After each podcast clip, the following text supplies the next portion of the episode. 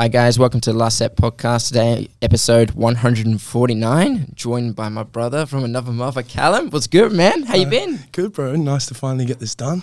I've been trying to get done for like three, four weeks. Sorry, man. Yeah, that's all cool. I mean, like it takes. After the flu. yeah, I'm just glad it finally uh, happened because when um, after all my time doing this, I've always like want to find guests, but I nowadays, even though I'm not putting out as many episodes, I just enjoy getting people on more now than ever. Yeah. Um, and just the fact that I get to keep doing this as well.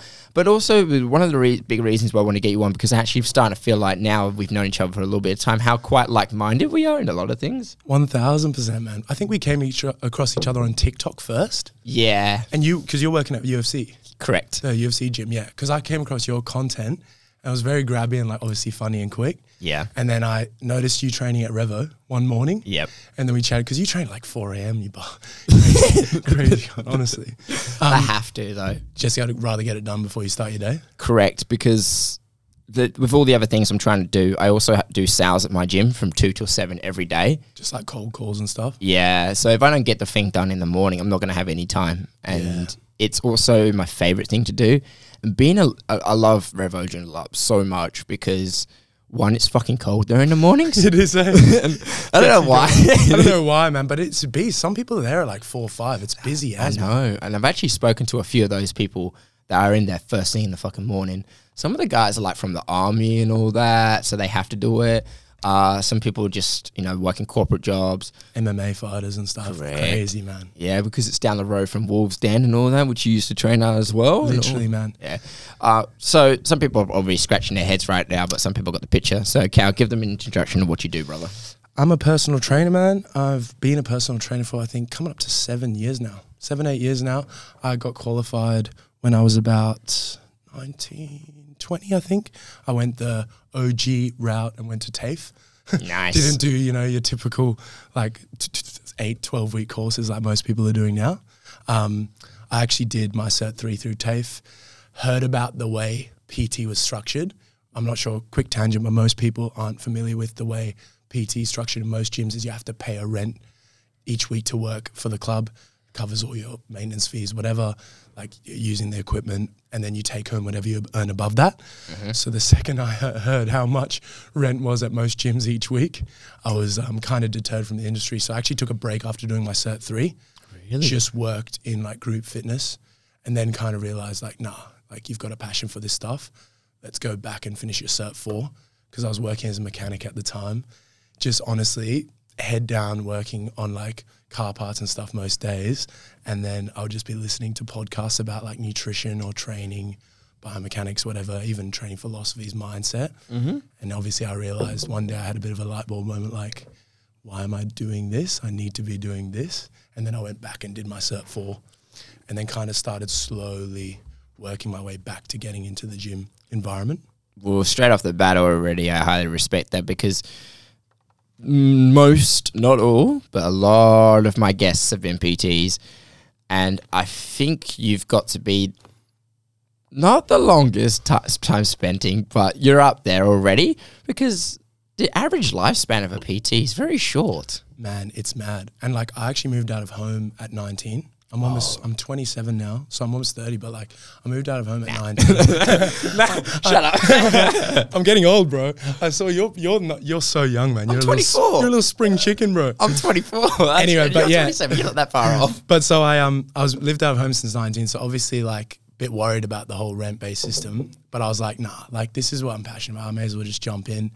Obviously, we know we're, you're probably familiar with a lot of other people that you know. I've got heaps of friends that hate their jobs, and I just I used to be that guy, you know. And I just, of course, like I, I think I hate.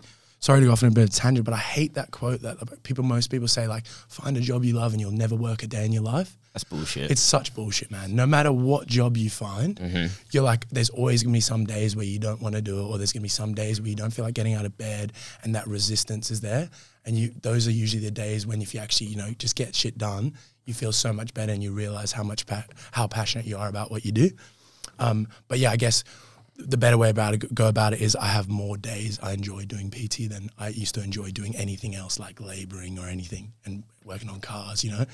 Just making someone else a bunch of money Yeah. That's what I felt like when I worked for other, when I was an employee, I was working for other people, just making other people money. And it's like, it just leaves you with this almost like lost feeling inside. Like, I know I'm capable of so much more. Yes. And then it's like everyone's like, oh, it's so cool to own your own business, start your own business. But the second you start your own business, it's actually you shift all the problems that your boss used to take care of onto yourself. But at the same time, man, I wouldn't change it for the world. Like I said, being out of home since 19, like working for myself most of the time. yeah. And it's so fulfilling, man. Like, but like we said, we have those days where it's just gonna be as hard as any other job. But it's it's it's harder. It's choose your heart. Yeah. You know what I mean? I'm choosing my heart. I'd rather be focusing on helping clients troubleshoot their problems with their health, lifestyle, mindset, whatever, rather than troubleshooting a car or making someone else a bunch Yeah. of money. You know, You chose your suffering. That's that's important. That's really important. Uh, one like, thousand percent, man. Yeah, because uh, going back to what you said about, oh yeah, if you like your job and never work a day in your life, I've I always I don't know where that whole quote actually like come from and all that, but w- there are always going to be, regardless of what you do, Tough days. tough days. Like even if you're a doctor, oh, fucking you love your job to bits, and especially also, but like starting your own business is always going to be one of the most scariest things. And then Exactly. it's something that you just have to do along the way. But with everything that goes on, I always respect people who've just not, not all. I mean, no, there's there's a time to leave something, but the people who really held on to things the longest usually generally get the most amount of benefit because there's always a saying like um growth comes from sorry happiness usually comes from growth and sticking to something and the best way i can compare that to is like do you ever look at a couple and then they say oh we've been together for 30 plus years 40 plus years and how much you immediately just go oh that is so sweet man, you have immediate respect for them. Yeah. Because they've worked through the hard times. You can tell that 100% in that 30 years, there's no chance they've just had a easy, breezy ride. You know, I coach a couple actually that have been married for like 35, 40 years. Uh, probably my most favorite loyal clients, like three plus years been working together. They've followed me to every gym. I, won't, Wow. I won't mention names, but they know who they are. Like I love them to bits. Like they're my gym mum and dad. Ah. They've supported my business so much, and they're like number one. They're they're literally that's prime example. Like they've been married for thirty plus years, work through issues, support the shit out of each other. You know what I mean? It's like same with life. You know what I mean? You've got nothing but respect for that guy that's working the job they might not like, but they're going home and spending, you know, four or five hours in the afternoon or at night before they go to bed on their little side hustle. oh You know, slowly working it up. Yeah. And then before you know it, that side hustle can take over. are you, know? actually doing something along those lines That's right what. So I think that's the route I actually went through when I started PT. So like, I what I did. Are you familiar with Jordan Syatt? Sorry to mention names, but he's it's okay um, um, Syatt Fitness on Instagram. Like he's i real- think so yeah real big. Like posts a lot of great information. Like very generalized topic, just more about like fat loss, building muscle, general health stuff. Um, I came across his stuff online early on as a PT. Like this is like I said when I just finished my Cert three, and I think every PT on the sun sees like online coaches, and they're like, "Oh my god, I want to be an online coach." like this is us going to go off into another tangent now. that's like the swear words that's like online coaching's like the m word to me you know what i mean to me, I could see early on that I wasn't ready to be an online coach, but I had to I had to earn my my stripes and work my way there. Oh, yes, you're speaking know to what the I mean? choir right now. It's- but but it's so are. true. Like I It had to spend years on the gym floor first. Correct. But I thought so. While this is while I was still working my um, mechanic job at the time, Mm-hmm. I didn't want to. I didn't. I knew I wanted to work on the gym floor, but I didn't know how I was going to get there just yet. Basically, like doubling back on coming full circle onto paying all that rent and stuff like that. Didn't know I was going to do it. Saw Jordan Syatt stuff, and I was like, sweet, I'm going to start posting these little infographics on Facebook, on Instagram, right? Whatever it may be, comparing calories, fasted cardio, whatever. This little infographic, like trying to get people's attention. And before I knew it, like a lot of my friends were really interested in it. People were engaging with it. And I was like, maybe I've got like a knack for this. Kept posting, posting, posting. Um, and then basically, yeah, had an offer from a gym, decided to leave where I was, started working for that gym at the time. Actually got a really good offer. Didn't have to pay any rent. I was a PT manager. straight into from like not even working on the gym floor at all to straight into a PT manager role. Was very fortunate, like learned a lot from that. Failed, succeeded, blah blah blah.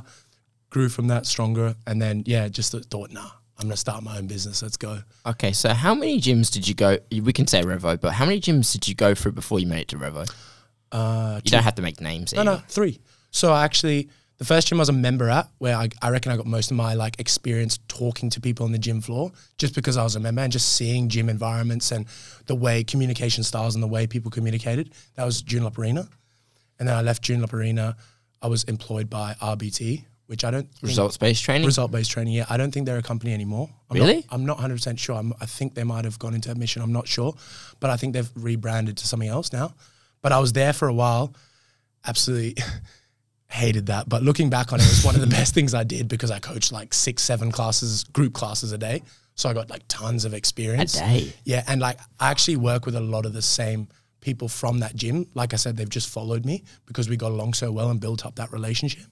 But then yeah, after RBT was when I got offered that PT manager role at Green Zone, oh. which Green Zone now there's I think there's still one in um, one in Perth, but there was two. There was one up north Really? and one in Warwick. But now the one up north I think um, has rebranded to World Gym. Oh. Now it's World Gym, and um, but a lot of people still work there. But Are we talking north as in Joondalup? Yeah, near Joondalup. I know that one. The one that's right near the shopping centre. Yeah, so that's re- Oh. that's pretty new, man. That was Green Zone before, so that's where I was PT manager before. Is that the only green zone now in Warwick? There's one now in Warwick, yeah, but Yeah. I was at the Joondalup one. Oh, okay. And I think Danny, uh, the owner, Danny Green, was obviously trying to sell. Sorry, shock names. The Danny Green was trying to. He was trying to sell Green Zone for a while, and then he eventually ended up selling it, the J- Joondalup one. So I think yeah, it still has the Warwick one though. Yeah, Warwick one's pretty good. My, one of my friends, uh, shout out to Jamie, he just started working there. Oh, awesome, Yeah. I, Sweet. I think it's um man. Nothing, nothing, nothing bad to say at all about Danny Green. Man, looked after us, looked after all his staff, Mm-hmm. made us all feel really welcome. Even afterwards, like when I decided to resign and move over to Revo, was super nice about it. Said, man, Calum, you got a job whenever you want one. Let me know. You've done really well. Thanks for helping us out. Mm-hmm. So nothing bad to say about them. But yeah, props to him, man. Jamie, probably going to enjoy it then. He, he is already telling me he's actually very much enjoying it.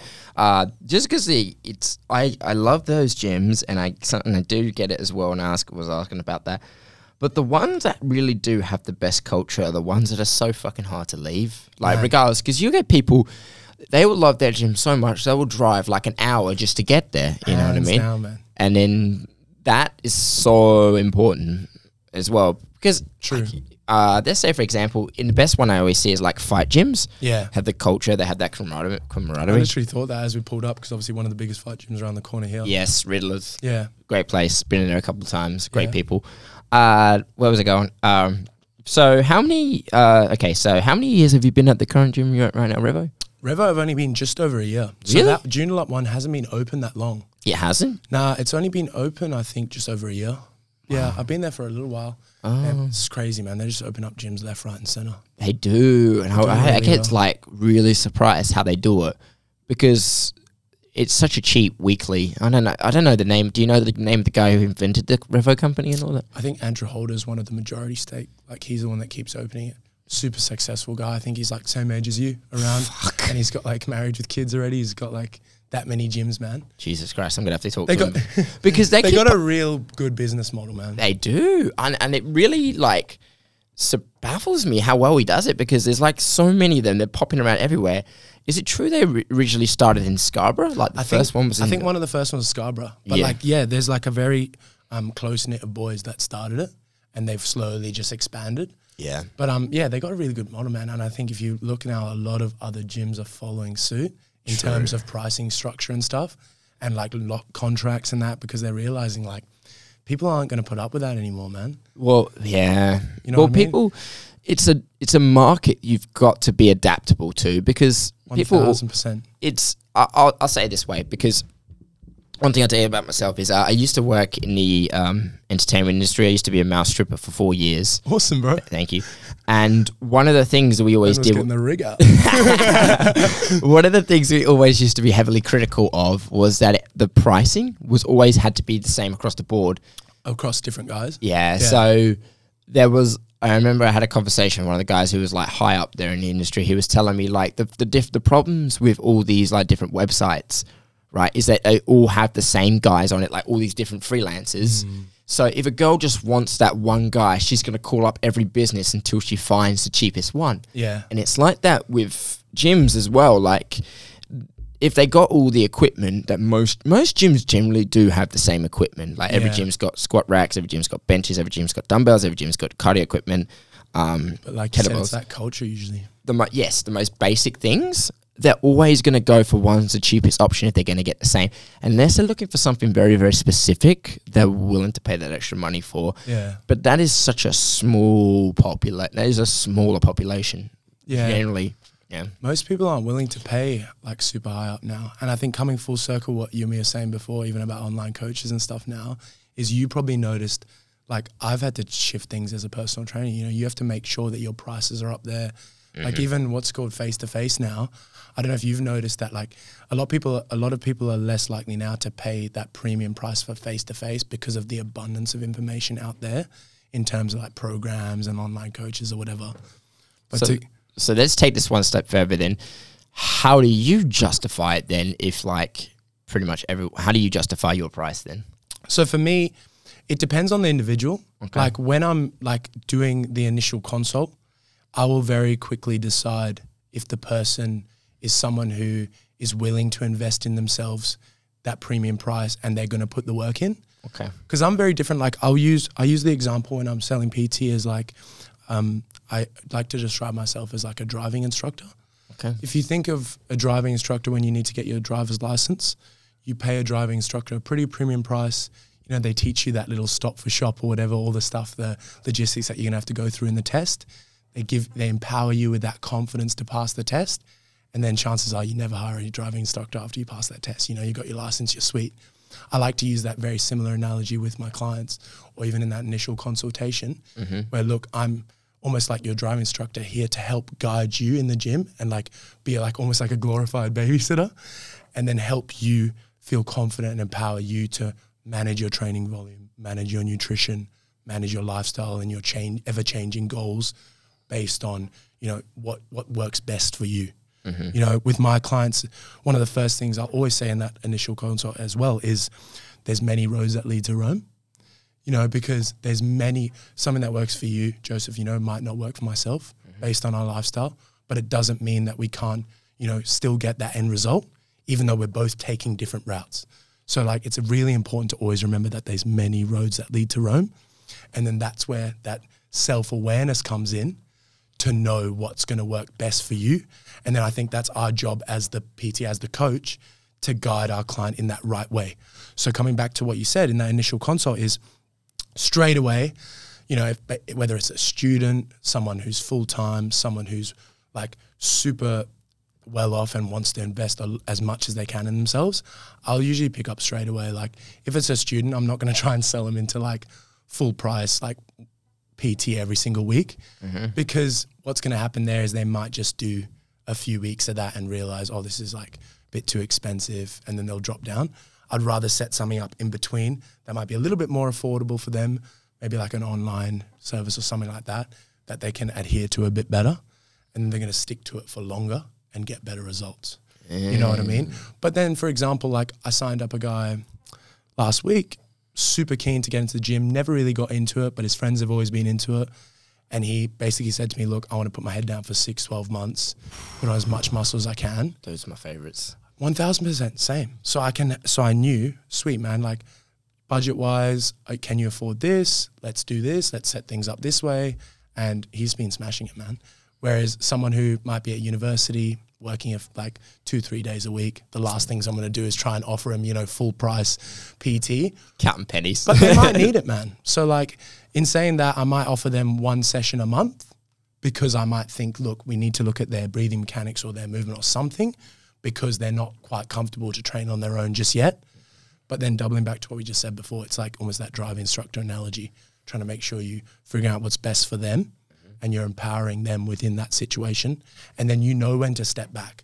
Because I'm sure, man, like, I'm sure you know those PTs on the gym floor. It's like, oh man, you're signing up for another session. Sign up for another session, like lifetime client, lifetime client. Yeah. It's like, it's like, it's like when you go to a nightclub, s- single, girls can smell if you're like just there to pull girls. You know, if you're on the gym floor just trying to find lifetime clients, people can smell that you're just like looking for money. You know, you're not actually there mm. trying to do your job and actually help people bridge the gap because that's what our job is. Let's be honest.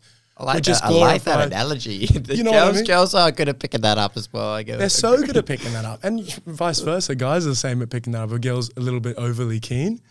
It's usually kind of off-putting. You know what I mean? Same with PT. It's like if you're straight away throwing prices down their throat that first conversation, and you don't even know anything about them. You don't even know their budget.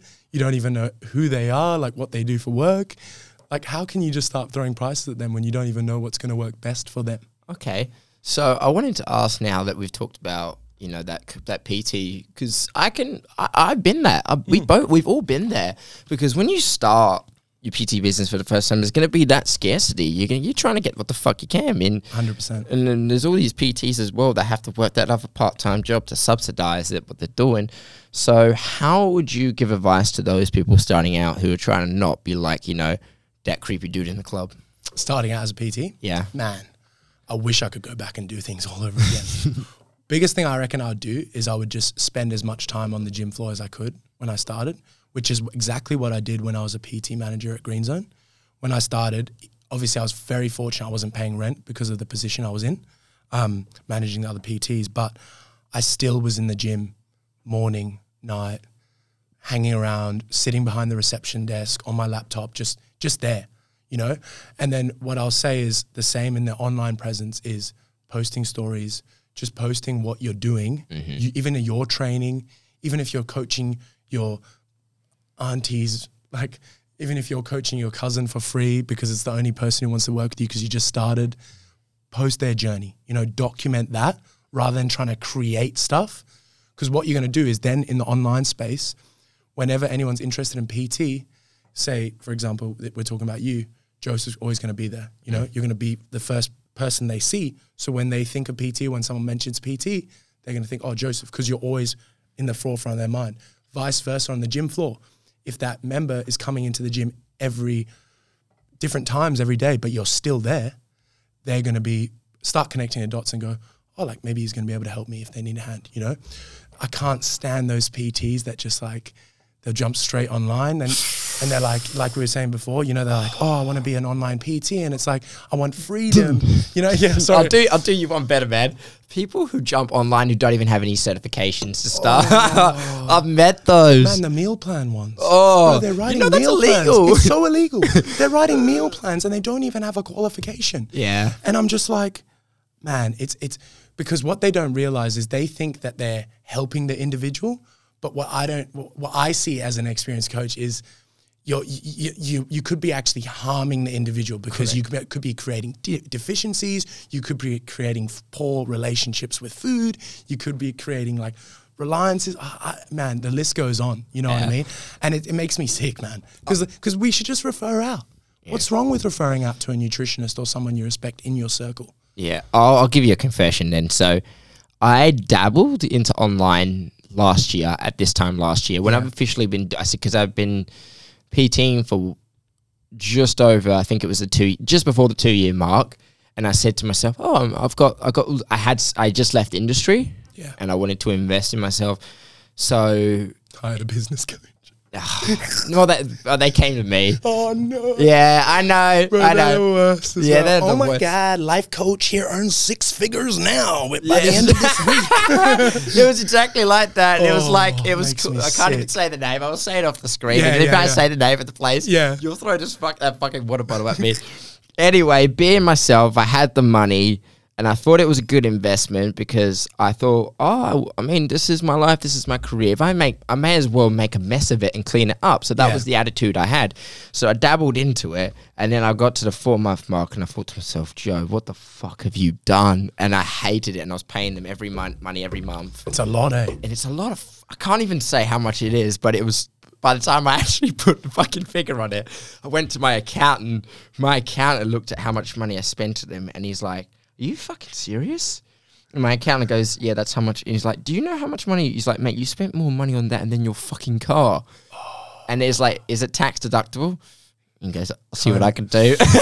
But man, you know the funny thing is most of these business coaches had never even been like in the fitness industry or never even actually had a successful business. no. They just might know how to use like I guess Facebook or Instagram marketing or whatever a little bit better than yourself. I or just- they might have done some course. I know, and I find it so fake. Oh man. like I was here, I'll tell you a scenario I had. I when I'm like where you and me get relatable is I love the funny shit you post by the way. Same as you, man. And I was all about that. I was like the kind of I love because for me, I always believed you should when you put your content out on Instagram, you don't have to do what everyone's doing. You just have to do something you fucking enjoy. And you have to be yourself. Yeah. That's the number one thing. Everyone's trying to be like someone else. Yeah. So they, I, I got to a point where I was like, I thought I was struggling because I was putting out all this like funny content a day, but I was still enjoying it, but it wasn't getting me anything in return. Uh, and I went to them for help and I was like, hey, what do I do? I'm doing this and I'm doing this and doing this. And then their answer was just, just post more. You got to be more sentimental. and that's what they said. You've got to be more Just sentimental. gotta post seven times a day, bro. Don't worry. Like that, your, your audience is gonna love that. You know, they're not gonna think like it's too much. Yeah, and then they said Oh, something along the lines of stupid. you've got to write emotional posts about the darkest times of your life, and I'm like, why? What? I, am like, for for example, I, I tell you this. I'm deaf. I lost my hearing when I was three, but I don't go around telling like sprouting out of every conversation I That's have. the first thing we've spoken about. The Yeah. first time we've spoken about it. Yeah, you know? and I don't need to fucking Respect. put tell everybody on social media. And yeah, going through that, I would say was a hard time for my family, but I don't need to fucking like put it on a pedestal. You know That's what I mean. mean? So that's when I realized I fucked up. So I'm so out of it now. people seek that like, um, what's the word for it? They seek that like, Validation. yeah, validation or like they, you know, that attention Yeah. for having something wrong, and it's like, what? and they make it sound like they're so brave. Like, it, like whenever I see like one of those Instagram posts, uh, we're not shit. Look, if it works for you guys, it works for you guys. But every time I see an Instagram post like that starts with, "I probably shouldn't post this, but I'm going to," I'm just like scroll past it. Literally, or, or or when they like announce that they're taking a break or they've been away from social media. I'm like, bro, your life isn't that important. People don't realize that you've Thank gone away you. or come back. like, I'll, I'm similar to you, man. Sometimes, like, I'll just have weeks where I don't want to post, or have weeks where I'm not Yeah. switched on, and man, those weeks I won't post. You know, I'm not going to force myself because I don't want to create this bad relationship with it and actually not enjoy it. Yeah. Like what you said before, like you want to post stuff that you enjoy. exactly. But coming back to what I was saying before, even about um, starting to post on Insta, like yeah, most online coaches are just like, like most people get in the industry and they're like, I want to be an online coach. It's like I always say to people like, wait until someone asks you, Yeah. like, oh, can I rather just do like online coaching? Like, Yeah. do you have like a cheaper option? Yeah. You know what I mean? And set something up. Like, I don't know about you, but I started on like spreadsheets, just coaching like my mates and like mm-hmm. my brother's friends and stuff like that because like I just wanted the experience and I wanted to help them out because I was seeing that they were doing the wrong thing. Mm-hmm. And then it wasn't until I actually got enough interest where I was like, oh, maybe I'll use a platform, I'll start downloading stuff, whatever. But coming back to the social media thing, man, so many people are doing like social media, like I feel like they're doing it wrong, trying to be like someone else. Oh. You know, they're trying to, I don't know, that they're trying to almost one up their audience and trying to show people that they're like so much smarter or they know so, Yes. certain things where it's like, like you said before, it's like, you have to just be yourself. It's like, I, I I reckon the most important thing is having that self awareness of what you're going to post. If you're, if you find something funny Mm-hmm. and if you can make it well and if you can portray a message well, if you find that funny, post it, bro. Yeah. You know, if, if you want to share your physique or whatever and you feel like you're doing well and you're confident, post it. You never know, you might inspire someone else. Exactly. You know what I mean? And it's like, no matter what you post, there's always going to be someone out there that's like, "Oh, what an idiot. What a fucking idiot. That's so gay, bro. But it's like, if you find it funny and if your close circle and your friends and stuff support you and stuff like that, gives a fuck what anyone else thinks, man. I'm always the the best thing that so the uh, a positive I will say because we bagged a lot on online coaches is I respect is when you talk about being yourself as well as just wanting the skills of being able to create content and reach out to people. Not because you want to make the money. The money is the number one if they is the thing these these businesses they rope you on and it roped me on because that's always one thing I was chasing a bit at the time and that's where you make all the wrong decisions and that's when you're not in it for the right reasons if i i met this um i, I know this a couple of PTs in the online world who I follow just because of their content and how Yeah. much they're devoted to just actually doing the good shit. Man, they're doing their reps. Like um, a good one is uh, Richard Collins. We know him Yeah. from Perth. He's always just putting up very basic things, It's basic, but it's simple is significant. You Correct. know what I mean? And he's not trying to sound like he's a genius. And- Exactly. It's yeah. not at all. And even though he probably could, you know, he, He could, could. flex on a lot of us. But for example, like someone like Richard, like versus someone like myself, like he- you have that self awareness. Like I know I'm not the most, you know, intellectual guy. I can't talk, you know, to cellular level about gut health, whatever. But I can make people laugh. I've always been a class clown at school. There you go. I've always made people laugh. I was expelled from school in year ten. Like I was in it. Really? Yeah, man. Like What did you I do? honestly just stupid stuff, man. Like I was never that school intellectual, like book smart guy, but I was always, you know, looking around. I was always the sporty kid. I was always interested interested in stuff. But like we were saying, sorry about before, about even just the, just the content in general. Like, yeah, you have to respect the grind. So many online PTs are super consistent, posting every day, posting that. But the, it's the ones that have spent years on the gym floor. Mm-hmm. They've learnt volume, tonnage, reps, sets, Yeah. rest periods. They've learnt how to communicate. They've learnt like how to troubleshoot people's problems, and then they take that experience of years on the floor mm-hmm. and transfer that online. Where it's like I've I've even ha- been able to have the self awareness to go, all right, maybe I'll do another you know 12, 24 months at Revo, and then I feel like that's a solid chunk of like years on the floor, Yeah. multiple gyms. That's when I can transition things online. Correct. you know? And that's when i feel like it's going to be better online anyway. Like i was looking forward to coming and having this conversation with you today. You mm-hmm. know what i mean? I never want to set my life up where i have to feel like i'm forced to do things. So i feel like the second pt starts feeling forced or i start not enjoying it then for me that's when i'll probably start to step back and see how i can do things different. Now i've always had the self-awareness in the sense of pt is one of my revenue streams I've got multiple revenue streams for that very reason. I never wanted to become solely invested in one of those. Okay. So like I'll do multiple other things. Like I do like a lot of care work and support work. Really? Because that keeps me away from PT. That keeps me grounded, Okay. patient as a person. But then it also helps me financially, you know, where I don't need to look at PT as just an income. Really? How long? You, what, what else? What else do you do then? So I was fortunate enough when I was a mechanic, tied up around the same time. One of my best friends started working in the disability industry, and he started doing like uh, support work, care work. So obviously, basically, when young individuals with disabilities finish school, turn about 18, 19, obviously their parents and things like that are out working. They're not just going to leave their child at home.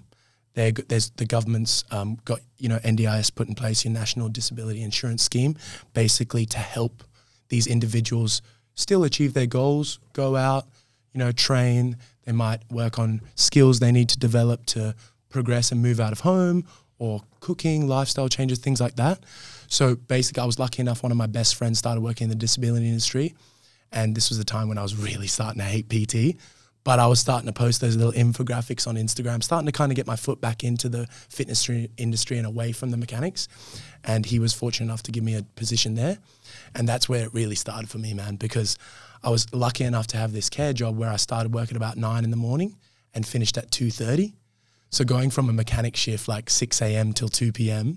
to going to 9:30 a.m. starts to 2 p.m. is like the dream. You know, I could wake up in the morning, train, make content, post it, and then go do my job and then come back and then repeat. You know, I could I had so much time to do that stuff and I wasn't exhausted from just like, you know, working on cars or whatever all day, you know? wow. And do you still do the whole Yeah. care, caring? Yeah, Wow. so I still do support work three days a week. Wow. Very fortunate. Like like I said, it's just during that day. So it even ties in really well with my PT now.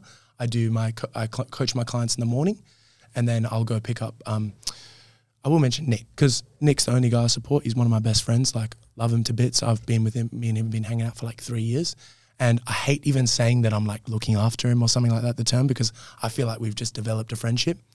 He's super high fun, high functioning. Like me and him get along so well. Me and his family are really close. So I used to do a lot of support work, but now I just look after Nick. Wow. Oh, I didn't see that. I didn't know that, man. Most people don't know, man. Like they'll see me bring because I've uh, Nick's like been hanging around gyms with me for years because obviously I work in the gym, so I'll pick him up and we'll hang out and he trains. you see the? You've probably seen him, yeah. I And- probably. I, I don't. I don't know if I'm gonna put. A, na- is he the blind chap? no, No. no, he's not. No, might there's, have, I think there's someone who has the guide dog. That comes Yeah. in, yeah, you might have seen. No, that's um one of my other what's it called one of the other PT's clients. shout out to that guy. Fucking, I, I Working hard, it takes balls. t- Well, it takes guts to want to help that, those people and all that because it's extra work you have to take care of for them and all One that. thousand percent, man. But obviously, like I said, fortunate enough for me, like that was something that took me away from you know the automotive industry, which. Man, I'm I, I couldn't give a rat's ass about cars. Like some people, you know, some people like love that shit. Yeah. But like, I just, bro, I scratch my brain. Those guys that have a massive beer gut and they care more about their, you know, Holden commie than they do about their health. And it's hmm. like, bro, fix your meat vessel and then, and then invest in your little fun toys. I don't understand, man. You know what I mean? But each to their own. Like that's that's been themselves. So yeah. But coming back to that, like, yeah, people have always thought that Nick's like my little brother or something like that because we've always just hung out in gyms. Wow. But yeah, I've been fortunate enough, man. That's also like kept me super grounded and patient as a person because I could be having the worst day in the world, and I could pick up, hi- I could pick him up, and I could be like, it's all perspective. It is. Like you know, it's all perspective. Like I can shift it straight away because I see in his eyes he's just so grateful to go to the gym, Mm-hmm. so grateful to go out for lunch or to do something fun. You know what I mean? Get some sun, and I'm like, it's the small things. It literally is. It is because how I can relate to you on that one was the last guest I had, one of the last guests I had on my podcast. His name was uh, Connor Johnson. He's a BJJ. He's, he does BJJ and he has cerebral palsy. yeah, So he, and it's down the left side of his body. Yeah. You know, he, he, has very limited Crazy. function, very limited function on the left side of his body. yeah, He does just not let him hold him back at all. And he can, he's a blue belt in BJJ. He's getting ready for Pans. Shout out to that guy beast. he's a beast. And it just, I just look when I was sitting there listening to him, I remember there was something going through my head at the time that I was really pissed off about. I can't remember actually what it was, but when I was listening to him, I was like, "What the fuck am I complaining One about?" thousand percent. And I had Brings you straight back down. it does, Yeah. and I feel like everybody like can benefit from that. If you look, just go. To, I mean, it's not we're trying to pity them or anything like that, but they are being dealt. They've been dealt a certain hand of cards, and they're not letting that stuff like holding them back. One thousand percent. And the uh, the best, the other thing I can do uh, relate to is I took a trip to Bali with my girlfriend. Uh, I think it was last month, yes. And I'd never been to Bali Lucky. before. Oh, really? Never been. I've been to Thailand a couple of times. See, And- you, what you're about to say is probably very similar to how I had my first Bali experience, I reckon. But yeah, what were you going to say? You go to this I country. think it's going to be amazing. eh? they, they got they got fuck all. These people have got literally fuck all, and they're so well. Not I don't want to say fuck all, but they they have limited things. so great. They don't give a shit about social media. They don't give a shit about what um, look the like, fucking Kim yeah. Kardashians doing. They don't give a shit. What they just designer brands they're wearing, they couldn't give a shit, yeah. they're just happy to be out there on the street seeing people. You go into their store, even though some of them are a bit stingy and co- try and cut you up, but you give them like, and they give everything 100%. Like you go, and I just remember in Bali, I was saying to my girlfriend, holy shit, everything tastes better here. Like even the coffee Yeah. tastes better there. And I knew very lack about the currency when I was going there. I didn't realize that I think it's one dollar equals to like ten thousand. Is it rupee? Yeah. Rupee or Yeah, something like that. yeah. So when you get the red, the highest note that they we have in Australia is the hundred dollar note. The highest note that they have in their country is equivalent to ten dollars. Mm. So you give them a ten dollar tip, which I thought was like, like, oh, I got to do this. I love good service. Yeah. They'll break down and start crying in front of you and all Yeah, that. that's like their like food for the month. Yeah. Know, to support their family for the month. yeah. And that's what I mean. It's like coming back to what you said even about um, the last guest you had on. It's like he doesn't let those things, like even people by there, don't let their situation hold them back. They don't create these limiting beliefs. Versus, I'm sure you've been the same as me, completely fine. Like we go to post something, we're like, oh, you know, someone might laugh at us, or oh, fuck, Yeah. I'm, I'm not smart enough to post this, or oh, should I say this? And it's like, what? You're just creating these like limiting beliefs in your head. Mm-hmm. You know what I mean? But yeah, it's like so many people are so worse off, and it's like it, it- it's important to have that self awareness and know the situation you're in, and and just try and step back and be grateful for it, man. I always have the ability to do that. I feel like just because I was born in Botswana in Gaborone, Botswana. So- I have no, no no knowledge of where that is. it's in southern Africa. So it's like Really? yeah. So it's like I was Oh. I moved here I think in 2006 or something like that. Yeah. So I've so I I grew up mostly in Botswana. So I only moved here in like year six or seven. Okay. So I um I've always had the ability to, you know, I grew up with my houses surrounded with electric fences. You know, we'd wake up in the morning and there'd be blankets and things over the electric fence, people trying to break in the night Holy before. shit. You know, like my mum tells me stories all the time of like us getting broken into when I was younger. Oh fuck. But so it's like when you move to Australia and you see like, you know, this you just knock on someone's front door, there's no electric fences, no gates, no security cameras. Yeah. It's like, oh, like it's such a different environment. It allows you to step back and have that completely different perspective and be so grateful for it, you know, because you're so much better off. But then even saying that is as I've got older, it's funny. I remember when I was younger, I used to think of the people that used to break into our house and stuff and like evil and criminals and oh my God. But then as I've got older, it's like I've realized that a lot of the people that used to break into our house were like just fleeing from other countries in horrible situations, just trying to feed their family. You know what I mean? Obviously, um, there's outline cases of horrible people doing horrible things, but a lot of the time, like I think these people that were doing bad things, especially when I was younger, is like they're trying to, you know, just feed their families. Once again, it's all perspective. It's like th- that's the situation, that's the cards that they've been dealt with. You know what I mean? But it's like, and that's why I, I struggle sometimes, man. I'm not gonna lie. Like, I'll struggle sometimes to come to hear of like certain people like complaining about their current situations and oh, things. Like, I, I- my my circle is like pretty small, man. Like, Me I too. I can't take on like too many like, new friends or anything. I can't surround myself with too many negative people because I'll just get sucked into that before I realize like you're uh, it's you're the sum of those five people you surround yourself with. Like I'm heard, I'm sure everyone listening to this podcast has heard that. Yeah. But it's it's so true, man. If you're investing yourself and spending so much time with someone who's negative and draining your energy, you're going to struggle to see a positive outlook on anything. You know, we've all had that person in our life that's having a bad day or client for you and me. Man, sometimes like I'll just feel like a therapist at work. Yeah, You know, I have yeah. like six, seven therapy sessions where I'm just letting people are unloading their divorces, breakups, like shit sex life. And I'm just like, whoa, you know what I mean? Like, like you don't need to go into that much detail. But at the same time, it's like, yeah, I struggle to step back and go like, you know, you have to step back and go like, that's their issues. You know what I mean? That's their problems, their perspective, their life. They haven't, you can't rattle someone like, I've dated girls in the past and really struggled with it in a way. Like I've heard them being negative or whatever. And I've said like, you know, like just try and see things this way. And it's, it's hard because like I'll see things a certain way and they're like, you know, they're like, oh my God, Calum, like shut up. I can't see things like that. And it's like, oh, it's like so frustrating. You, You, know? yeah, you can't force. You can't force You can't either. That's the problem. You can't force someone to think. for a lot of, I will relate to that because a lot of the issues that they like we have we the way I'm hearing it from you is if you've come up into a life where you've you've kind of been brought up in a life where you met the idea of suffering in its in a quite in a pure form in a so in its purest form from a very very early age. Very early. like um I don't even know. I'm gonna get my, I'll get my phone now. I have to look after this. But tell me more about the country where you were born in and all that because I've never heard of Botswana. I was born in Botswana, a small town called Gaborone. okay. So it's um what's called? They speak um Setswana, completely different language. They don't speak Afrikaans. It's very it's it's weird. I get lumped in like when people hear I'm from Botswana, they're oh you're South African. You know what I mean? okay But it's like Afrikaans, South African, and it's like Dutch African is very different. yeah You know, nothing against super like strong Afrikaners. Okay. But they're just yeah, it's it's very like it's a different almost culture to. I feel like there's parts of Africa where like things are very different. Like I personally have never gone back to Botswana. okay Gaborone, I've never had any desire to.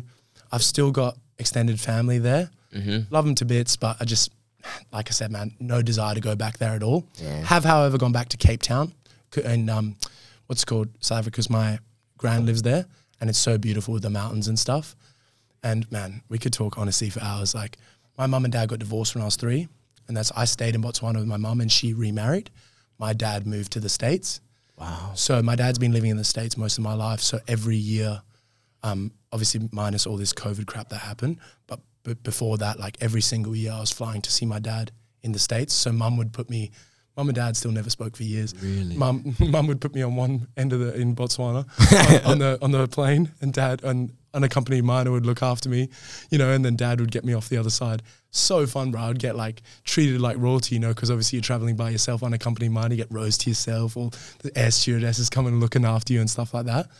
But yeah, so I've like I've been fortunate enough to experience a lot of the world growing up, yeah and my dad's obviously because I'll see my dad a week or two in the year.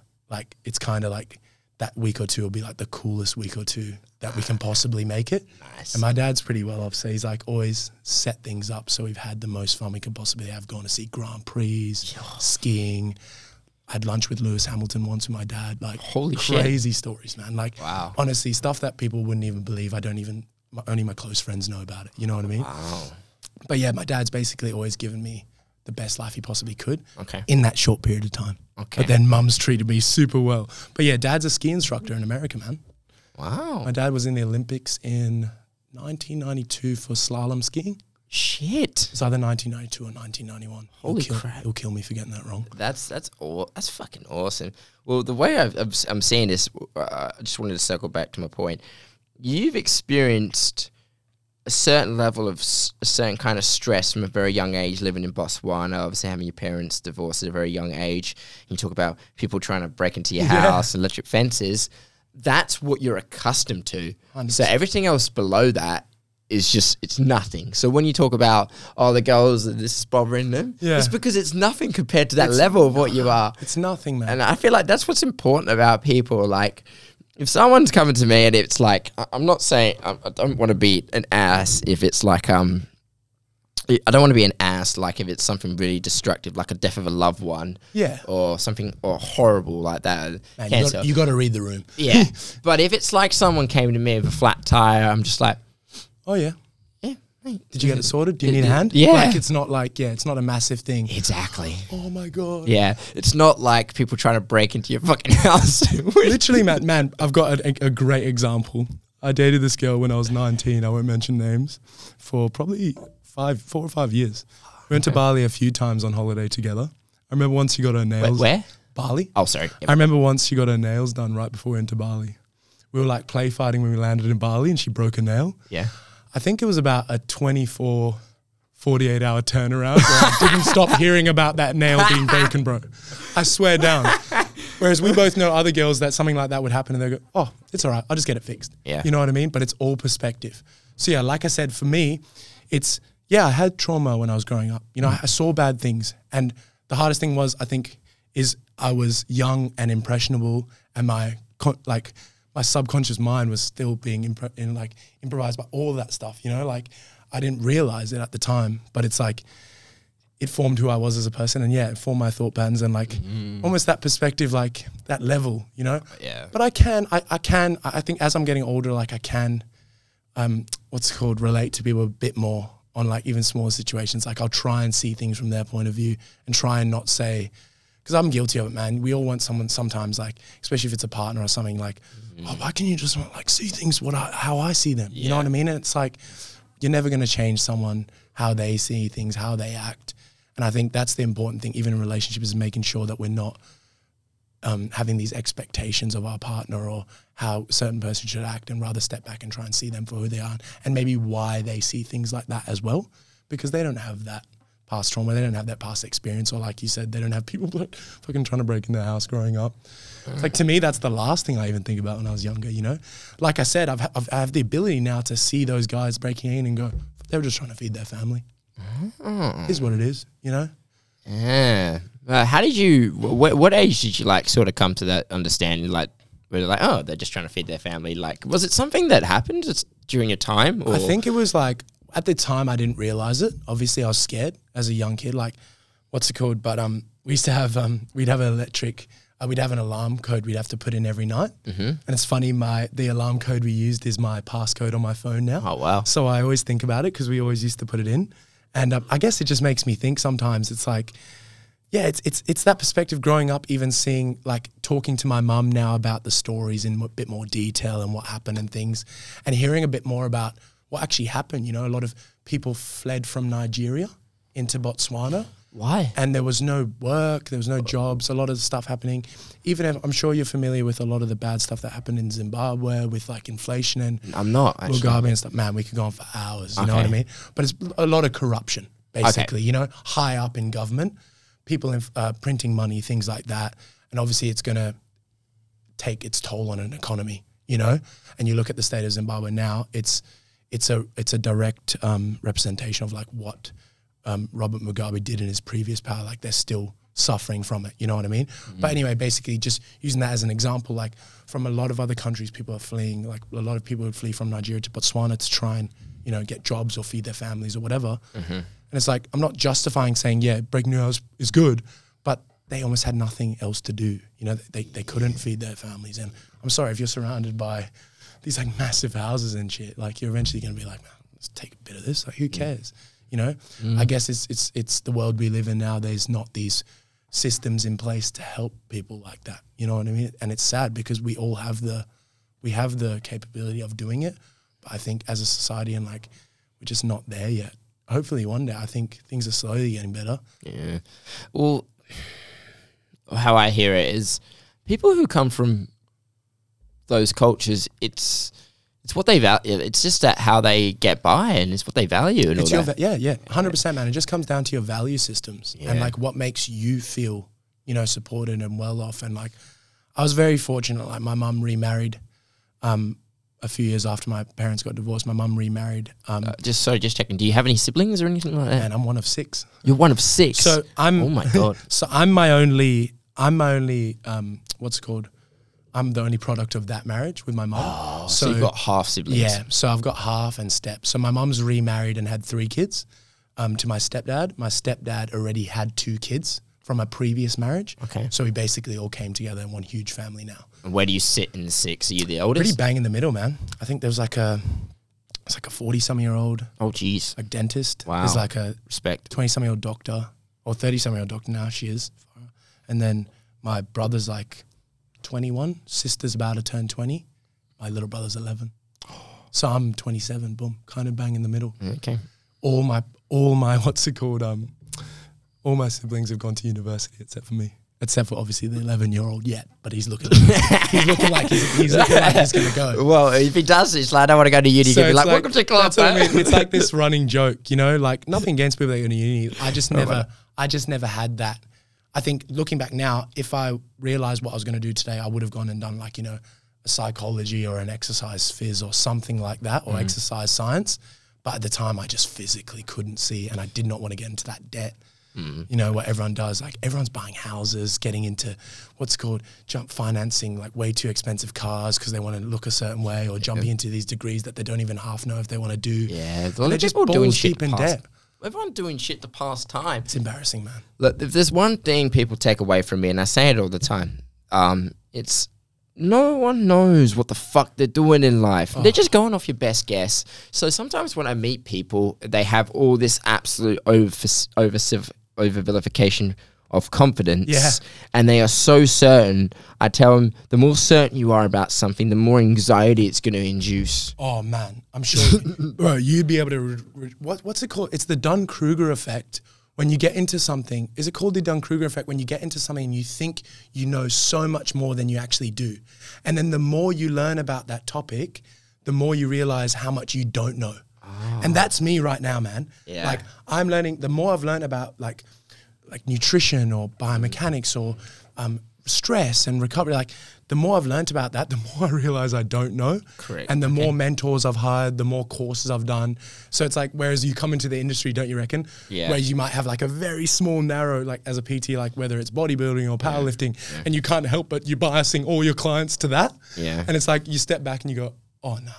I like it's like an ego thing as well. I had that. I literally had that because my story was I went to u- I went to uni and I got lucky because I had early acceptance. Yeah. So I figured I had a lot of. I didn't actually want to go. I've ever since I was sixteen. I said, you know, I'm going to be a PT. I want to do this. Parents wanted you to go. Yeah. Yeah, bro. Mum, honestly. but look, I was. She had the best intention. She did, and I, in looking back at it in hindsight, she was right. She really did because she fought so hard, and my parents, God bless them, they fought so hard to get me through school, and they got me into a good school. I don't want to say the name, but if I told you what school I went to after the pod, you'd be like, ah, okay.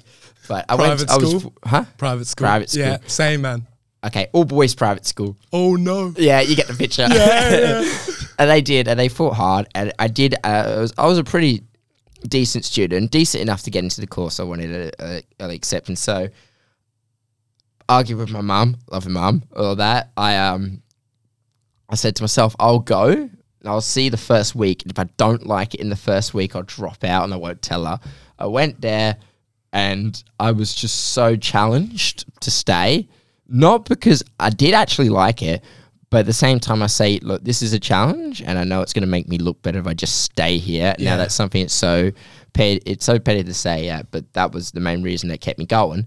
And then um, straight off the bat, because I was lucky to go to one a, pretty good university, UWA, do sports science, exercise, and health. Went straight into PT. I thought because I had done a double degree at a decent university that I thought I was better than everyone. Yeah. I knew fuck all when I got into it. I didn't know what the hell I was doing. Man, the fact you can say that though Yeah. shows how much better off, like how much self awareness you have. Mm-hmm. Because how yeah, how many people come out of uni straight onto the PT floor and they like think they know so much more than you, but they have zero like actual face to face hands on experience, maybe a few prac hours, whatever. Yeah, a few prac hours. And and like a in, in an environment that's staged, you know, to suit a test or whatever, Mm-hmm. not an actual full on day, seven, eight clients back to back, not Mm-hmm. eating, three coffees down, slept three hours the night before, you were up at 4 a.m. You know, that's real life experience. So I'm like, I've had like, that's sick that you've had the ability to say, like, looking back after you, because I'm sure at that time you were probably a dick to hang around with, like, thinking you knew way better than everyone Yeah, it else. was- It was straight out. Well, what the other How thing long was in- me, it was I always knew I had a good. I did build up a good work ethic from a very young age because my mum and dad uh, were always telling me to get a job when I was 13, 14. And then the one thing that's always stayed constant throughout my whole life is getting up early and getting things done, which, Yeah. which I'm still doing. But the main thing for me was work because when I was in high school, I felt a lot out of place because I always had a job and I came from. I'm not saying I didn't. I didn't grow up poor in England, but me and my me and my family we did struggle.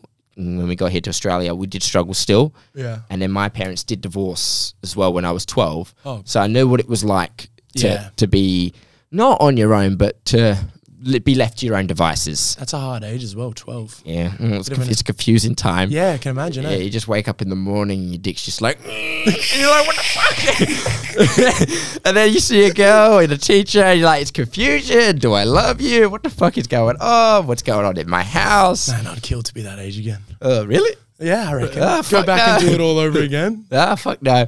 Well, I, I'm like, trying to get sidetracked. When I turned yeah. 24, I was thinking to myself, no, no, this is the age I'm supposed to fucking be right now. Yeah. Uh, um, where am I going with this? Sorry, this? what are you saying? Yeah, you're saying yeah, about um, when you realized, yeah. And then the most important lesson, the time I ever learned was, and I hold this to this day. When I was in university, I used to work for a company um, dealing with freight, freight, freight, all of that, um, unloading boxes. I would go to a dock depot Yeah.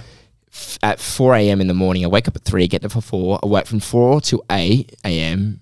just unloading shipping containers of boxes non-stop. By the time it was 8 a.m., yeah, it was rough work and all that. But it was, la- and it was labor. And I go straight to uni all day and I fall asleep in my lectures and all that sort of shit.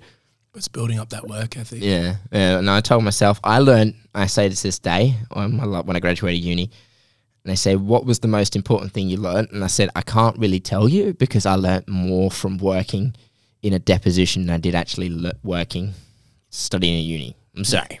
No, exactly, man. And I, I think you're probably similar to me, as you've had a lot of jobs that you didn't like. Correct. But I'm so glad I had all those jobs because it made me realize what I didn't want to do. okay, so what one was for you like the most beneficial then? Man, honestly, it's funny to say, but I think a lot of people say this because I've heard it. McDonald's. I worked at McDonald's for three years, bruv. To the KFC for two, Bros, it man, that instills like communication skills, yeah. how to work like under a structured environment. You're watching systems, procedures, and you're looking at a service-based business quick as well. Yeah. You know, because their turnaround, they've got to try and get in and out. I love KFC until I've eaten it. Afterwards, I feel like shit. Oh fuck, man. But that's crazy, man. That's yeah, hundred percent. That and for me, it was um, installing fiberglass pools. I fucking hated that, man. How did you get involved oh in my that? god! I just had a family friend who did it for a business, No. and they um said to my mum they needed a hand like hmm. a few days a week, and he'd pay me cash. Oh my god! Trying to go to the gym, Yeah. bro. Props to like tradies, brickies. I don't know how they do it, man. Yeah. Like unless they're eating a crazy amount of food. Yeah. After spending like eight, ten hours a day in the sun, burnt, Yeah. like super fatigued, to try and go and lift weights after that is just like, oh man, I just remember like I would sit, I'd get home, I'd have a shower, I'd eat quick, and I'd be like, all right, I'm gonna go train. And I'd sit on there in my bed and be like, I just want to go to bed. Like I'm exhausted. You know what I mean? I had that. But props to them, man. They get it done. You know what I mean? I, I, c- I, have never, I can't say I've ever done installing fiberglasses, but I did a short, a very short period of time working for a demolition company. Oh, very similar though, because I had to rock up and take out the old pool before we could install. So it's it's it's fi- it's demolition. Yeah. you'd you'd be able to. Uh, they chuck a skip bin out the front. Yeah. they drop you off with a wheelbarrow. Yeah. and they say, right, Joseph, can you just clean this up and fill up the skip? Actually, what they did to me was I would drive down to this spot, right, and they just dump all the rocks and all that shit. My job was for about eight hours a day was to get in between the rocks and just pull out the rubbish. Oh no! and then get in between the machines and pull out the metal wiring between and clean the machines. Oh. It was the most soul destroying job I ever did. And these guys, they would just get inside, and I felt jealous of them because they would literally just get inside their machines and just shovel shit, listen to the radio, eat the food. And I was out there actually in the field getting told off all the time I wasn't working quick enough, and I was just like, Literally, man. But I'm sure you were the same as me. Is like I was getting it done. I knew, I knew that I had to do the job in front of me. But I, there was always that little voice in my head that was like, "This is not what I'm going to do in my life." you go. And I think if that, that's the most important thing is if anyone's listening to this and you're doing something you don't like, like start working outside There of you what you're doing on your little hustle because there's a reason you're having that little voice in your head telling you that you don't want to spend your life doing this, Mm. telling you that you're so capable of so much more. You know, we need to lean into that voice rather Mm. and not let society's expectations of us go like, oh, nah, you know, you're tired. You shouldn't go home and work on that. Don't go train, you know. Nah, this is important job. Like you're, you're making a difference. You're not making a difference making like, like working for a demolition company. You know what I mean? What would you say about those people though? They wake up and they have a job that they hate, but their motivations for doing it is something so much greater. Like, do you ever meet the mums or the dads? They hate their job, but they got And- kids. And that's what I was about to say. Yeah. Like there's obviously outliers. Like we're not all meant to work for ourselves. No. We're not all meant to, you know, build businesses, help other people in service bases, whatever. There is people out there that are meant to work for other people. And I mean, my what's called stepdad's a testament to that. Mm. Super successful man in Botswana. What's he do? Um, he was owned uh, HP Computers, so he, he owned in Botswana Hewlett Packard Computers. Mm-hmm. Um, back when HP was massive, pre Apple. You know what I mean? When Oh, yes. it was huge. Remember, Microsoft was so big. Yeah. He owned HP Computers, had tons of employees, was the big boss. I remember every day he'd, he'd take me to school in his little BMW Z3, was wearing a suit, always super successful. Basically, when we moved to Australia, he obviously, to come to Australia, you have to have something. So to be an immigrant, you have to invest in the economy in Australia. You have to contribute somehow. You have to be a nurse or something like that. You know what I mean? So basically, what he did is he bought into IGA, which is Independent Grocers Australia. Um, so he bought a couple of IGAs down south and invested in the company. But immediately, he went from being up here in Botswana to almost just middle class here in Australia. But only Oh. RGAs is pretty fucking impressive. Yeah, it was amazing, but the IGAs weren't doing great. So he was doing okay, and he invested in enough to uh, get us here, but ultimate sacrifice. Like he, my parents live in Mindarie, which I don't know where you know if you know that is near Clarkson. Like Yeah, yeah. not, It's not super far from Yanchep, but his IGAs are in Rockingham. so he was driving. How's that for work ethic? My, yeah. So you go from owning like Hewlett Packard here in Botswana, this Yeah. super successful business, to coming to almost sacrificing so much so that your family can be better off, so that all your six siblings, all your kids can have better opportunities. So like I will I can't stand when my little brothers and sisters, because obviously they don't know, man, Yeah. have goes at my dad or dad's so annoying or dad tells us off all the time. That man, I have the ultimate respect for that man. Mm-hmm. He took the ultimate sacrifice so that we could all mm-hmm. have a better opportunity at life. Mm-hmm. But doubling back exactly what you're saying, he needed to do that. It was his job to do that. Mm-hmm. He couldn't have kept going and saying, No, I'm going to be more and more successful, selfish, selfish, selfish. So, yeah, there is men out there or women out there, single moms, single mm-hmm. dads, mm-hmm. even heck, grandparents that have had to raise, you know, children.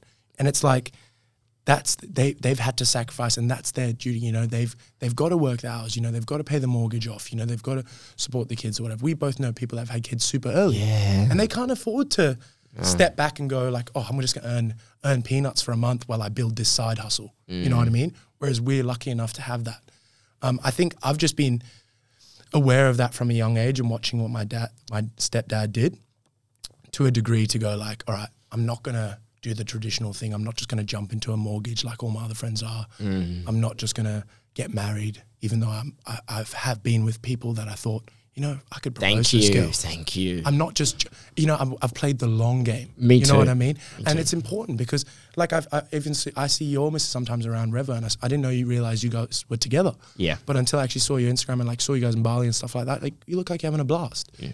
And I'm sure like you've been together for a while. There's- Nearly two years, yeah. And I'm sure I'm sure you've had someone, a parent or a friend or someone say, "Oh man, are you gonna marry her? Marry? When are you gonna propose?" When are you gonna propose?" or someone maybe even from her side. Oh, yeah. And it's like you you you shouldn't. Man, how many times do you feel this pressure? How many videos you see on TikTok of girls that are like, "Oh my god, when are you gonna propose to me?" Like, "Oh my, Yeah. when?" Are you? And it's like they put all this pressure yeah. and it's like they don't realize it actually makes it's the opposite. You know, they don't. It makes the man like not want to do that. It's like it does. That's why I got. That's why I'm telling people I got off social media because I was so sick of feel like I had to make all these expectations. I'm 24 now. I don't make, so young though. Yeah, I don't make shit. I don't make like fucking six figures like you see all these guys on these e-commerce shit. I don't drive like a Ferrari, and I'm seeing all these young kids and they're doing that. I'm, I'm just like, why do I feel like I have to sustain to that? You are where you're exactly where you're supposed to be. Yeah. And I'm I get so sick of all these expectations being placed on people. Like, do you ever see like those motivational accounts on Instagram by like by 30 you should have a six figure business, you should drive like you should have like 12 wives, you should be fucking six Lamborghinis. some kid in his basement making little infographics. But no, it's true. It's like society has these these preformed like expectations of what we're supposed to do, Mm-hmm. like the mortgage, the house, you know, the successful business, the Mm-hmm. whatever it is, sports car, and like it's clothes. And how many people do you know that like they can't afford something, but they're like after paying like a because they're after paying like some Gucci whatever because they think they need to wear Exactly. that to look a certain way. And it's like I think the best the best way you can get successful is like if you're like focus on yourself, like like man, get a haircut. get a haircut, focus on yourself, like present yourself well, be a nice person, treat other people how you'd want to be treated. Mm-hmm. You know, I feel I've always been under the impression like how you what you put out into the world, like how you are, is what you're gonna kind of attract. Mm-hmm. And like my mum's full Christian. Like my Oh, really? really religious. So I've grown up Christian Baptist. Okay. I can't stand here today and say I don't believe in God, but I can't stand here and say I do. I'm not oh. going to say I don't because oh. you don't. Like, how do we know? Like you said, we're all just trying to figure this thing out. But I've always felt like me and my mum have this running joke because I've always felt like the universe has like looked out for me a little bit. Like, mm-hmm. there's always been someone up there that's like, if I've needed an opportunity or if I'm not going through the best time, there'll be like a random client call that I used to work with, like, hey, bro, let's sign up back. And I'm like, what the hell? You know what I mean? Like, what the hell? Yeah. But man, there's been times in my life where I've had next to no money. There's been times in my life where I've earned a lot of money. And like, I can tell you that the happiness scale in between there, like you said, is like, it's, it's there. It's there. It's I've there, been man. there. How been there. you how you want to perceive the world and how you make the choice to feel is how you're gonna feel. You know, like we all have the choice, and we all have the choice on how we get to feel. And it's like, I hate those TikToks. I'm, I'm sure you could see those TikToks or uh, reels, whatever, where it's like most men lead lives of like silent desperation.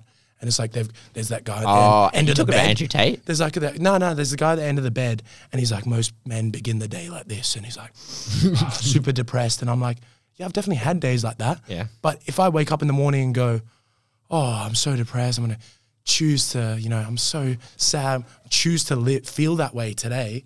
Mm-hmm. The chances of feeling better that day and achieving a lot are very slim because I'm just gonna. I, I use the analogy, you're packing up and living there. Mm-hmm. You're almost packing up, but pitching your tent and you're living in that emotion for the day. Whereas versus saying, all right, I'm going to go out for a walk, I'm going to have a cold shower, I'm going to do something, go train like you say you like to do in the morning, do something hard Mm-hmm. to set yourself up to feel better that day. And then you can focus on the good. I always say to people, um, focus on the good and the good gets better. Yeah. Fo- yeah. So true, man. That It's so true. so good. I, mean, I like that. Vice versa, you focus on the negative and it's just going to get worse. Worse. You know what I mean? Mm-hmm. We're the only people, if you think, if you think we're the only species out there that like, if we think something bad for long enough, basically physiologically our body's going to take that on and we're going to feel like that thing's happening anyway. Does Can that you make elaborate sense? on what you mean by Does that? that make sense? So basically, if you think about it, if you and me sit here for long enough and worried about someone running in here right now and shooting us, Mm-hmm. If we if we if we honestly worried about that so much, physiologically our bodies would start responding. We'd start stressing out. Okay. We'd start, we, you know, we'd start almost feeling like that had already happened. Versus people actually coming in and doing that. It's like, whereas you look at any other creature or whatever, it's like they're not, they're not, um, they don't have that ability to perceive that. You know what I mean? We have these abilities to like focus on an emotion so hard and focus on something so much that it becomes so true and so important on our mind. Are we talking about manifestation in a way? In a way, yeah. Yeah, I okay. guess I might be going off topic and not communicating this as well as I can, but I feel like we're so. We're, if, if we live in an emotion for so long, you're going to start to take that on board and start to feel that as if that thing's already happened anyway. Mm-hmm. So it's like we, we live in a world where people are so worried about things happening. I'm not to lie, man. I was worried about this podcast. you know, I'm, I was like worried in my head, like, oh, are we going to have a good conversation? Am I going to say the right things? Am I going to stuff up? Am I going to cough like I was talking about the other day because I've been sick? Like, am I going to um, make myself come across like stupid? It's all these things that that that negative self talk that I start I was worrying about, I was anxious about. They could have stopped me from even being here. Like I could have messaged you and said this morning, oh Joseph, like, bro, I'm actually not feeling well. Like, let's do another time. You know, and we wouldn't be having this sick conversation right now. So it's like we're the only species that have that ability to almost like, you know, you focus on something so, so for so long negative that you're, you're gonna it's you're gonna take it on board.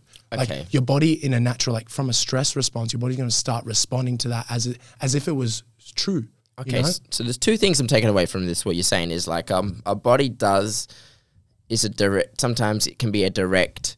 Um, it can be in direct correlation to the way our mind is feeling. You know, if you feel like shit, you eventually feel like your body's going to feel like shit as well. Hands down. And the other thing you're sort of telling me is goes back to the old Seneca quote, which is that we suffer more in imagination than we do in reality. Beautiful. Um, One thousand percent. and I feel like that's where we're going. And it's just surprisingly enough, like why is it that you? I always a question: Why is it us humans are always? Why is it we? Why is it we do that? Like, where did that actually come from? Like, and this is something I feel like's come through us over time in society. Like, One thousand percent, man. And I think it's it gets chalked up now and almost like people take the piss out of meditation and stuff like that. And it's like kind of like viewed as hippie now and oh my god, bro, just focus on the now. Mm-hmm. But it's it's actually true. Like mm. I had a pivotal moment when I start stopped being a mechanic when I actually started reading a lot of philosophy. Mm-hmm. Like yeah, a lot of Seneca stuff. And but for me, one of the main one of the biggest eye openers for me was reading Eckhart Tolle's book, The Power of Now. I couldn't read that. I- Really? I, found it. So, I'm sorry. So boring? Sorry, I found it so dog shit boring. I could get but- past the first twenty pages. But see what I mean? So you found that dog shit boring, didn't even affect you. But that point in my life, Yeah. like I needed to hear that. Yeah. You know, I had just broken up with a like a long term girlfriend at the time. Mm. I was super lost, didn't know much about stoicism, you know, stuff like that. And then I remember just coming across Eckhart Tolle's work. And yeah, I think looking back at it now, I could probably laugh at it a bit. But I remember just reading this one chapter. See, out of a whole book, this is the one thing that meant that, that stuck with me. It's not even a chapter, sorry, a sentence. He talks about living on a park bench homeless in absolute bliss, in awe of the nature and stuff around him. Mm-hmm. And so, in my current situation, feeling like, oh, I'm not earning enough money. I hate this job. I want to do this. I want to work for myself. I want to, you know, have all these followers, whatever. I was stuck in the the wrong stuff, and I started thinking like, oh, what this guy is like living on a park bench in like absolute bliss, homeless, mm-hmm. taking in his surroundings, grateful. How am I not grateful for the situation I'm in? You know what I mean? So I think that just bridges the gap for me as well. I, I haven't really dabbled with a lot more of his work, but just just that ability to focus on the now. I think it's it gets taken the piss out of now. Like, mm-hmm. you How, know, how, how do this is the thing though? When people say focus on the now, how do people actually focus on the now? Like, you, is it something that you for me, for me, it's I think it's going to be, be based on the individual. Like, Okay. but like it's touching like like just before how I was saying I was worried about this podcast before it had even happened. Okay, Whereas if I had like I th- th- and then I woke up this morning and just thought, no, like let's focus on what we can control. Leading up to the podcast, get a go for a nice walk this morning, had breakfast, had a shower, had some caffeine to help me probably like speak a little bit better. You know what I mean? I focused on what I could control mm-hmm. rather than just sitting at home stressing about the future mm-hmm. and being anxious mm-hmm. rather than the now. You know, anxiety is obviously worrying about the future. Depression's focusing on the past. That's what they say. And then focusing on the oh. current moment. Hmm. I feel like I can always find something in the current moment that I'm grateful for. Oh. Like right now, I could be stressed about anything like a client's result at work this week, but I could sit here and go like, fuck, we're having a sick conversation. Like it's cool to hang out, Joseph. You know what I mm. mean? Like there's always something like, never thought I'd ha- have the ability to speak like this, you know, be in a cool studio like this. You know, mm. there's always something to focus on. But I think, like you said, doubling back on having the ability to focus on the now, the biggest thing I focus on my clients is breathing. Really? I think most of us, most of us just don't even realize how we breathe most days. You know, we're just, we're just, our body's just on autopilot almost. You know, Wow. and most people don't realize that they've got this dysfunctional breathing. I come across so many mouth breathers. Like, sorry, this is going off a little bit topic, but focusing on the moment. Like, if you think about when you're younger, you get the flu, Mm-hmm. snotty nose, whatever. You got to breathe through your mouth. Mum's yeah. not going to run around blowing your nose for you. So you just start breathing through your mouth. You might develop these, it might be from a sickness or it might be from someone else.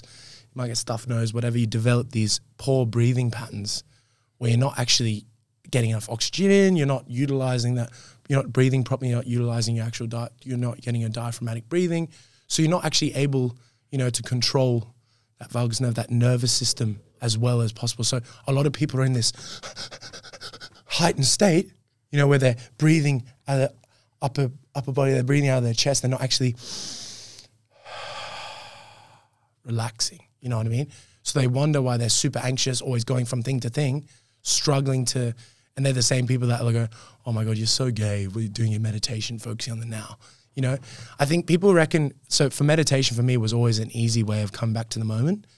And I think people view meditation as, you know, sitting down, legs crossed, you know, with like bloody music on, whatever. you know what I mean? Like they view it as that, but meditation can be like anything. You know, like I sat in my car right before I pulled up today and just had a couple of deep breaths and I was like, You're gonna have fun, bro. Like it's gonna be sweet. And you know, even just those two, three big breaths brought me just back to the present moment. You know what I mean? Oh, okay. And so I think the biggest thing, even for my clients, sorry to double back on what I was saying before, is like just trying to be a bit more aware of how you're breathing.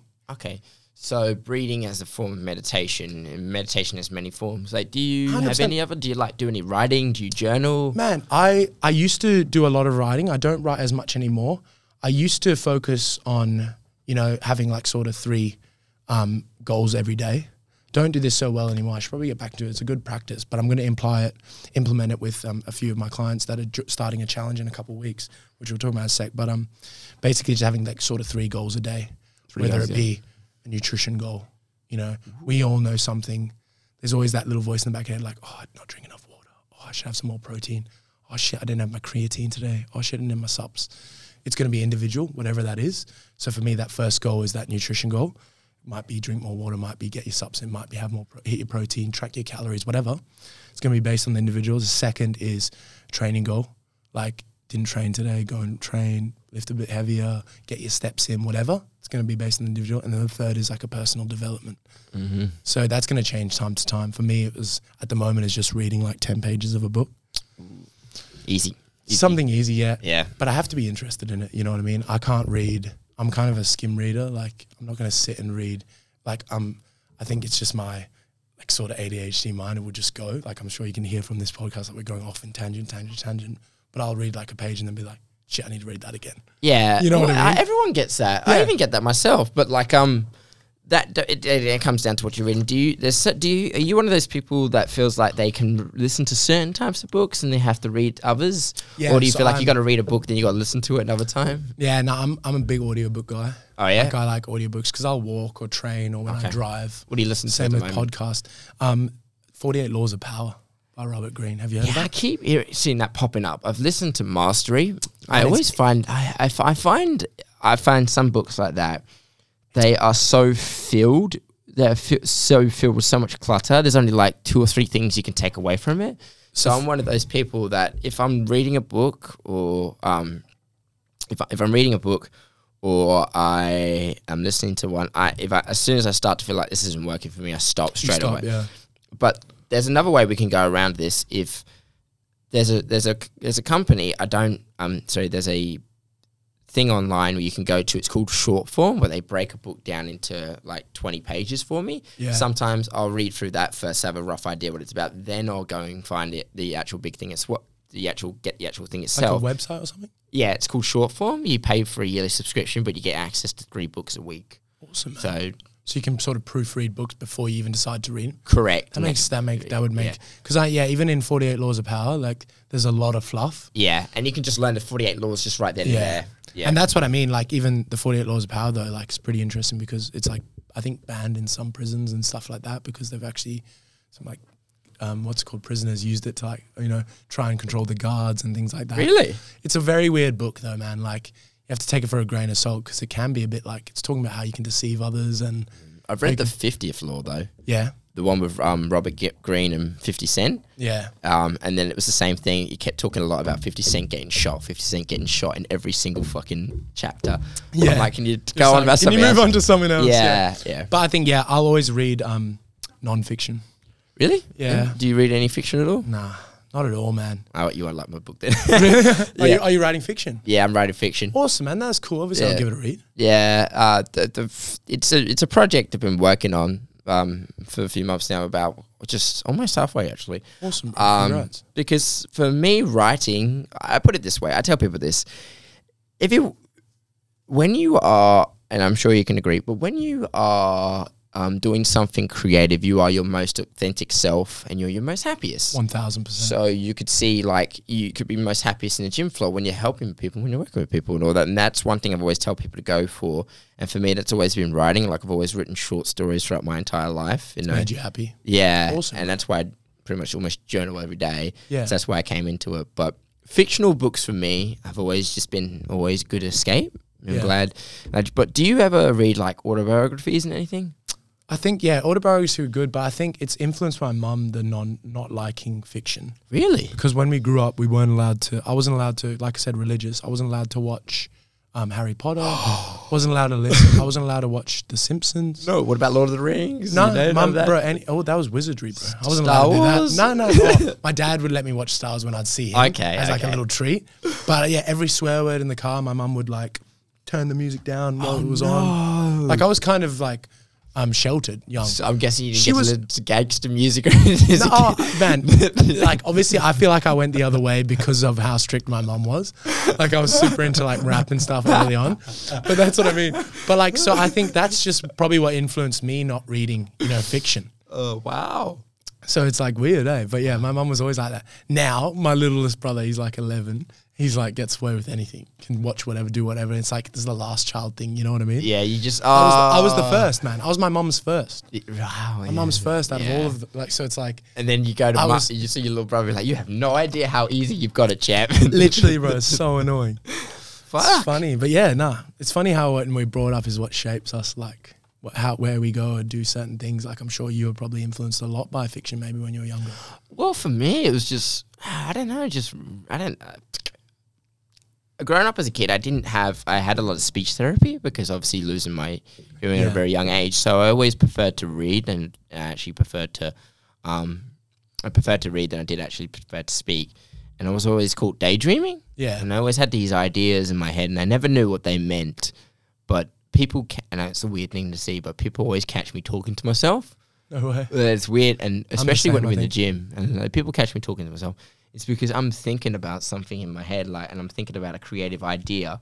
That's self talk. Yeah, and I'm thinking about like what I'm going to write about. I'm thinking about what I'm th- thinking about a character, and then I think to myself, that is when, and I just realize that is actually when I'm also incredibly uh, happy in a state of flow. I'm not worrying about my bill. I'm not worried Nah, about if I'm going to have enough money by the end of the week. I'm not going to be able to worry if I'm paying my rent, all that shit.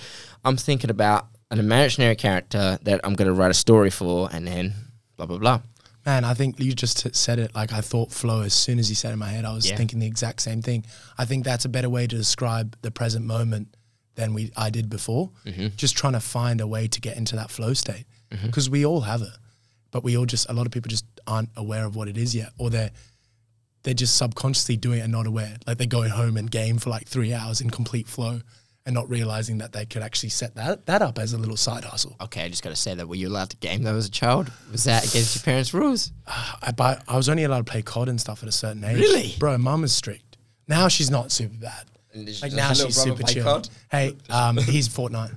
Oh, he loves a Fortnite. Well, I guess times have changed. We used to smash Modern Warfare 2, you know, like Yeah. Nuketown days, whatever. But um, what's it called? Um, yeah, my brother plays Fortnite now. It's completely different. Eh? Stuff's changed. More PC. that?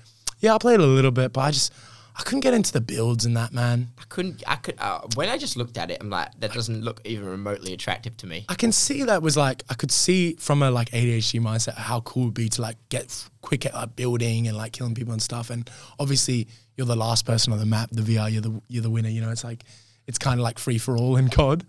But I just could never, yeah, get there was too much into it. My mates went balls deep into it, and I was just was doing other stuff. Do you still play? No, not at all. I don't even have a console. Me and my house, I live with my best friend, mm-hmm. and we were actually talking about yesterday or the day before, saying, "Man, we need to get FIFA or something." Mm-hmm. It'd be like fun to just have a little competitive game to play at home every now and then. Yeah. But yeah, I think just like you were saying before, man, I think it's a better way of me saying getting and finding that. I think because yeah, the power of now and that present moment stuff is a bit heebie-jeebie now. I think just people trying to find their flow. Because like you said before, man, when I'm making videos or when I'm exercising that creative muscle, that's when I'm so much happier, eh? Is that your definition of flow? I rec- I would say when I'm at making a video, it might not even be the time making a video, but when I'm at home editing the video, like I'll be in complete flow. There might be two or three hours pass, and I'll completely justify those three hours. I don't care. I've made terrible videos that have taken me like four or five hours to edit, you know, and I've watched back and gone, damn, I should have done this, this, this. But you learn from it. You know what I mean? Mm-hmm. Like you just learn, like, oh, I could have done this a little bit better, this, that a bit better. But yeah, that's for me, as well as coaching my clients. Yeah, like during a session, I I'll rarely, unless I'm looking when the next client might be coming in, I'm rarely looking at the time. I'm usually just enjoying that session with that That's person. And that's what that's how you know. And same with even my support work with Nick, you know, days will fly, six mm. hour shift will go by and me and him have done all this stuff and we're just hanging out. You know, it's like it's I guess, yeah, more people need to find that flow. I think that's important. Like I think even double doubling back on that, like if we're cl- closing this podcast soon, is I think more people should just find that. You know, and even saying it in a way like that, I, I don't think I've actually said it like that. Find your flow. Mm. You know what I mean, Yeah. bro? It might be swimming for some people. Okay. I'm gonna give you a book because you're dropping all the good stuff right now. Yeah, Um, you told me you did a little before the pod. You did a little bit of jujitsu and all that. You did for a while. yeah, Um, you know who Rickson Gracie is? yeah.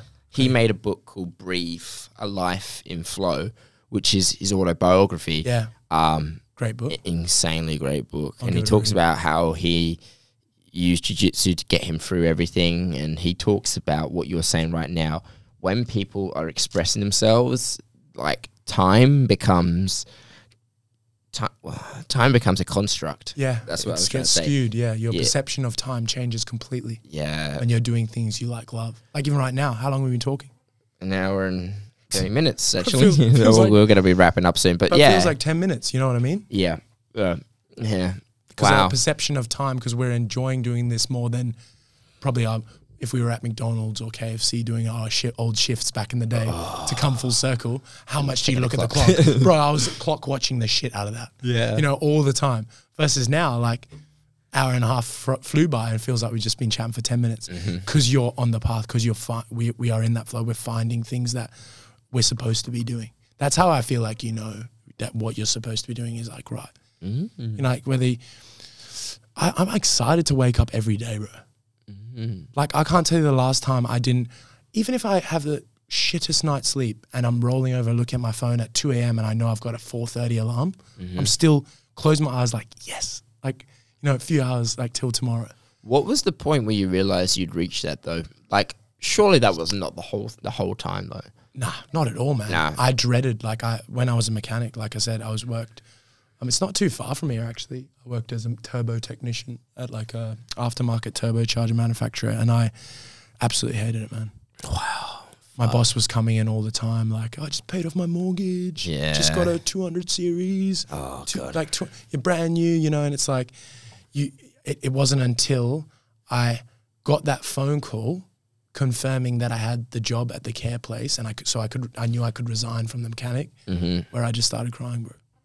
Like I broke down crying. I went to the toilet. I was broke down crying. I was You were that happy. I was so happy because I knew that my chapter was about to change, and I knew that that person had given me an opportunity. You know, I'd gone and had an interview with the Disability Association.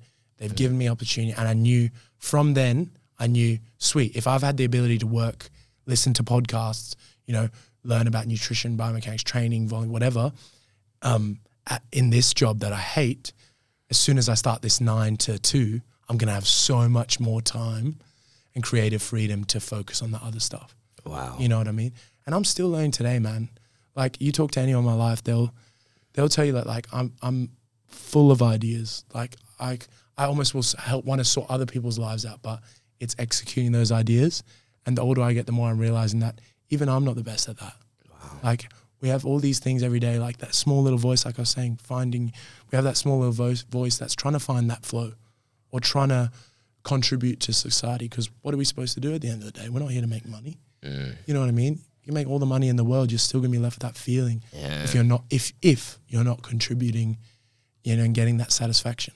Mm. You know? But it's like, yeah, it's it's crazy, man. It's like I wish I wish I could go back and do it earlier, but at the same time, like I, everything happened exactly how it happened. And I'm glad I can talk about it now. That's important. That's important. exactly. Yeah. Like you said before, coming back to what we said like halfway through potties, like we are exactly where we're supposed to be. Exactly. I mean, I don't want to put pressure on myself, like, oh, Cal, you should have done this last week. You should do this. Like, that's what ne- tomorrow's for, or that's Yeah. what today's for. Like, Yeah. just focusing on. I know, I'm sure you're the same as like, there's days when, yeah, you might not be as productive as possible. You know, you might not post that video that you know you should have. You might not train. You might not track your calories that you know you should have, or eating your protein.